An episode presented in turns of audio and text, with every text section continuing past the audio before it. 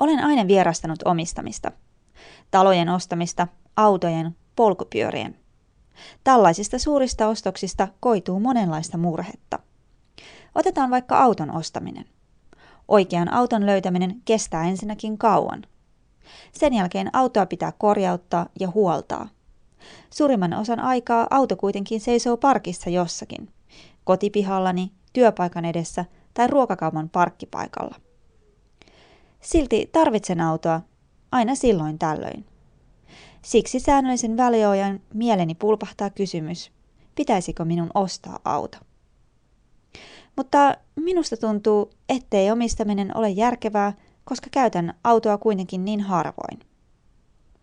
Onneksi en ole nykyisin yksin ajatusteni kanssa. Jakamiseen perustuva omistajuus, niin sanottu jakamistalous, englanniksi collaborative consumption, kasvattaa suosiotaan Yhdysvalloissa. Ilmiö perustuu ajatukselle, ettei kaikkia tarvitse ostaa ja omistaa itse voidakseen käyttää palvelua. Sen sijaan tavaroita jaetaan muiden kesken joko ilmaiseksi tai maksusta. Ilmiöitä nimitetään myös vertaistaloudeksi, joka on englanniksi peer-to-peer economy. Tämä ilmiö näkyy monella alueella. Matkailussa, autoilussa, palvelujen ja taitojen jakamisessa. Kaikenlaiset tavara- ja vaatelainaamot yleistyvät eri puolilla maailmaa. Niinpä minullekin omistamista vierastavalle on tarjolla vaihtoehto. Minun ei tarvitse ostaa autoa voidakseni käyttää sitä.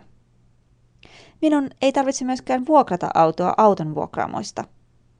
Eivätkä ne vuokraisikaan autoa tunniksi tai kahdeksi, ja yleensä tarvitsen autoa vain pariksi tunniksi kerrallaan. Liityin Stanfordin kampuksella toimimaan Wheelsiin autojen jakamispalveluun. Sitä kautta löydän kampukselta tai sen läheltä vapaan auton silloin, kun tarvitsen ja niin kauaksi kuin tarvitsen, puoleksi tunniksi, tunniksi tai pidemmäksi aikaa. Älypuhelimessani oleva sovellus etsii lähimmän vapaan auton silloin ja voin varata auton kätevästi puhelimeni kautta.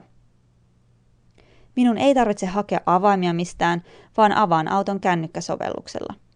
Palautan auton kampukselle joko siihen parkkiruutuun, josta sen löysin, tai johonkin muuhun lähellä olevan vapaaseen parkkipaikkaan.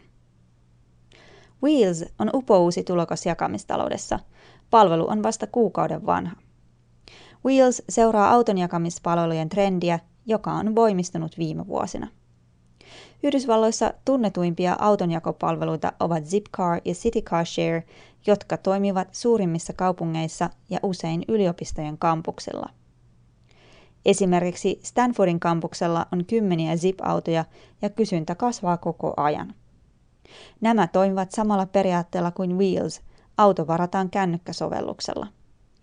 Ero on se, että Wheelsin kautta voin vuokrata Stanfordin opiskelijoiden autoja, Zipcarissa tai City Car Shareissa autot omistaa yritys. Wheels, yritys, joka palvelun tarjoaa, toimii vain eräänlaisena jakamistalouden välikappaleena. Mutta miksi auton omistaja antaa autonsa tuntemattoman ihmisen käsiin? Kysytäänpä Catherine Heigiltä, joka vuokraa autoaan Wheelsin kautta. 25-vuotias Catherine opiskelee Stanfordissa ja hän liittyi Wheelsiin noin kuukausi sitten. Hän kokee siten auttavansa muita autottomia opiskelijoita Stanfordin opiskelijayhteisöä. It's just a great idea because you don't, if you have a car on campus, it's not, you don't use it all the time, but there are these certain kind of finite times when you have a very distinct need. Wheels on loistava idea, koska jos sinulla on auto kampuksella, et sinä kuitenkaan käytä sitä koko ajan. Mutta kuitenkin tarvitset autoa, kun sinulla on jokin erityinen tarve ajaa jonnekin. Kaikki nämä autot kampuksella seisovat parkkipaikalla suurimman osan vuotta. Siksi on loistavaa, jos niitä voi vuokrata pariksi tunniksi silloin, kun tarvitset. Tällaiselle on selkeä kysyntä. Heigi on tienannut ensimmäisen Wheels-kuukautensa aikana noin 100 dollaria. Auton jakaminen ei kuitenkaan suju ongelmitta. Heigi sanoo, että on hankalaa aikatauluttaa elämänsä sen mukaan, milloin oma auto on saatavilla. Joskus auto on myös ollut kateissa, kun joku on parkkeerannut sen odottamattoman paikkaan. Joku käyttäjistä on myös jättänyt joskus auton ovet auki lähtiessään. Tämä voi olla kohtalokasta, koska auton avaimet ovat autossa sisällä vuokraajia varten. Heikitä myös hieman arvelutta antaa BMWnsä vieraiden käyttöön. It's a little bit scary. I'm not gonna lie, but I have kind of a high degree of trust both on vähän pelottavaa antaa autonsa vieraalle, kun totta puhutaan. Luotan kuitenkin auton vuokraajiin, vaikka he ovatkin ventovieraita. Luotan myös sopimukseen, joka Vilsillä on vuokraajien kanssa. Ja yleensä kun jonkun toisen autoa käyttää, sitä on varovainen. Erityisesti jos auton omistaja on osa yhteisöä, johon kuulut. Catherine Heigi sanoo. Jakamistalouteen tarvitaan siis luottamusta. Eihän muuten kukaan anna ventovieraiden käyttää tavaroitaan. Wheels yrittää tietoisesti rakentaa luottamusta erilaisin keinoin auton omistajien ja lainajien välille, kertoo Wheelsin perustaja ja toimitusjohtaja Jeff Miller. One of the most fundamental requirements for a peer-to-peer economy is trust. So it's critical that you our role is to create a trusting environment between car owners and car borrowers. Uh, we do that in a number of different ways. Yksi näistä keinoista on keskittää palvelu kampuksille, jossa tällainen luottamus on jo olemassa opiskelijoiden välillä, vaikka opiskelijat eivät tuntisikaan toisiaan. Käytämme myös muita keinoja luottamuksen rakentamiseksi. Käyttäjien täytyy kirjautua sisään Facebook-tunnuksillaan, mikä tarkoittaa sitä, että käyttäjät ovat tunnistettavissa nimellään ja kuvillaan. Näin tästä tulee sosiaalinen vaihtokauppa. Kolmas keino on se, että sekä auton omistajat että auton vuokraajat kirjoittavat arvioita vaihtokaupastaan, mikä kannustaa ihmisiä myös kohtelemaan autoja hyvin.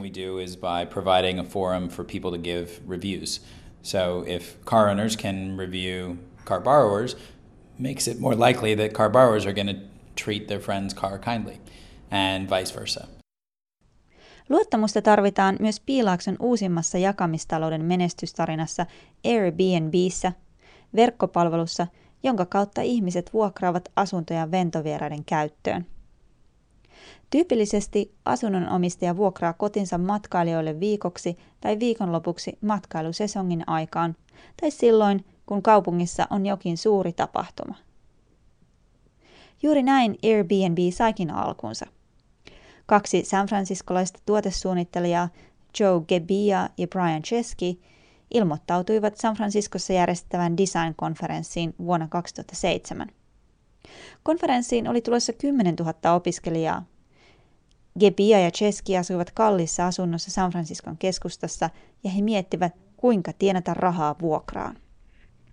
He päättivät tarjota asuntonsa ylimääräistä huonetta vuokralle konferenssin ajaksi.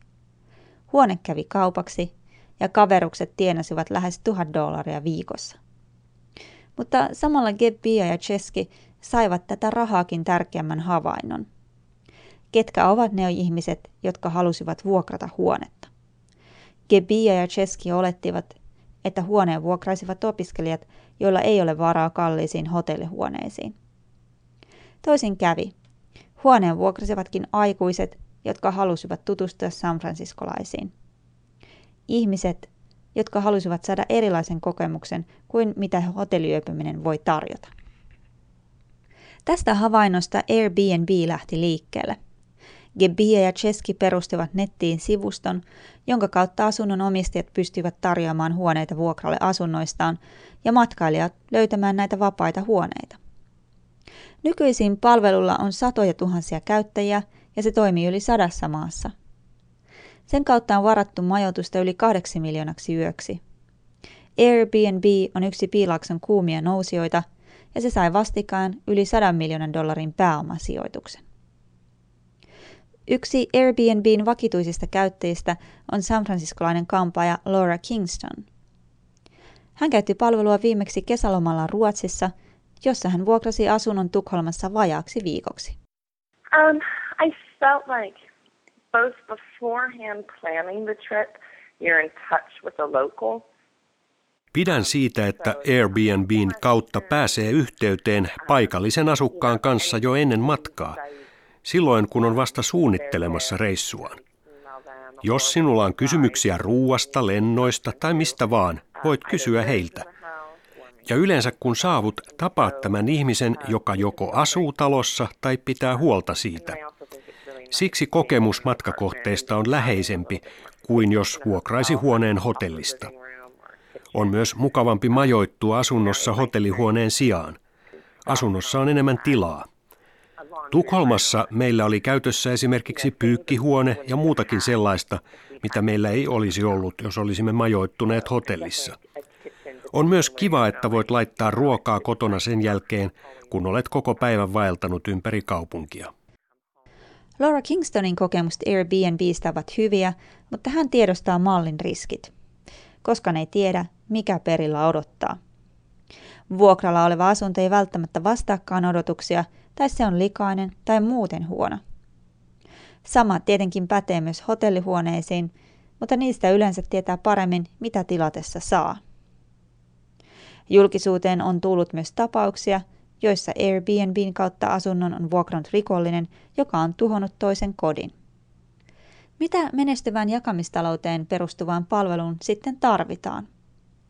Tohtori ja sosiaalisten innovaatioiden tutkija Mark Ventreska Oxfordin yliopistosta määrittelee kolme elementtiä. First, the institutional imagination to start from an incumbent way of the offering, start, start from the incumbent way of doing something. Second, some broad notion of social trust, whether it's face to face proximity or longer linked institutional trust arrangements. Ensinnäkin tarvitaan institutionaalista mielikuvitusta, joka muuttaa valtavirran tavan tarjota palvelua tai tuotetta. Toisekseen tarvitaan sosiaalista luottamusta, on se sitten yhteisöllistä läheisyyttä tai rakenteellisia luottamusjärjestelyjä. Kolmannekseen osallistujille pitää luoda tunne siitä, että he ovat mukana rakentamassa ilmiötä, joka on uusi ja jollain tavoin parempi kuin vanhat mallit. Tässä tulevat vastaan myös vertaistalouden rajat. Jos ihmiset ovat mukana siksi, että palvelu on uutta ja kiinnostavaa, kun ilmiöt kasvavat tarpeeksi laajaksi, ne menettävät uutuuden viehätystään ja muuttuvat valtavirraksi. Silloin innovaatiovirta tuo tilalle taas jotakin uutta. Hurjimmat ennustavat, että vertaistaloudesta tulee ihmisten pääasiallinen tapa ostaa ja myydä. Näiden näkymien mukaan kaupat katoavat ja tilalle nousevat ihmisten omat kauppapaikat, joihin välikäsiyritykset kuten Wills tai Airbnb luovat järjestystä ja hyötyvät vertaistaloudesta. Airbnb tai muut jakamistalouden ilmiöt eivät ole uutta. Ennen vanhaan, ennen hotellien olemassaoloa, yövyttiin ihmisten kotona, joko tuttavien tai ventovieraidenkin. Nykyisin vain internetin ja sosiaalisten verkostojen nousun kautta jakaminen onnistuu helpommin ja nopeammin. Ei tarvitse enää kiertää hevosella ovelta ovelle ja kysellä majapaikan perään, vaan sängyn voi varata netistä parilla klikkauksella. Jakamistalous on hieno ajatus ja se toimiikin monella tapaa käytännössä. Tavaroiden jakaminen ei tosin käy ongelmitta. Kun olen käyttänyt auton jakamispalvelua Zipcaria, Edelleen käyttäjä on joskus palauttanut auton myöhässä ja tankki tyhjänä, pilaten siten aikataulun. Myöskään Wheelsin käyttö ei suju ongelmitta. Olen varannut auton Wheelsin kautta, mutta autoja ei löydy valtavalta parkkipaikalta millään. Kun vaeltelen helteessä parkkipaikalla etsimässä sinistä Audi A4 urheiluautoa, tuttu ajatus vilahtaa mieleeni. Pitäisikö minun sittenkin ostaa auto? Eikö se olisi helpompaa? Vanhat tutut vastalauseet pulpahtavat pinnalle saman tien. Sitten pitäisi ostaa parkkilupa. Entäpä vakuutukset, huollot, renkaiden vaihdot? Löydän Wills-autoni lopulta ja hyppään ratin taakse. Minulle jakamistalous sopii, ainakin nyt.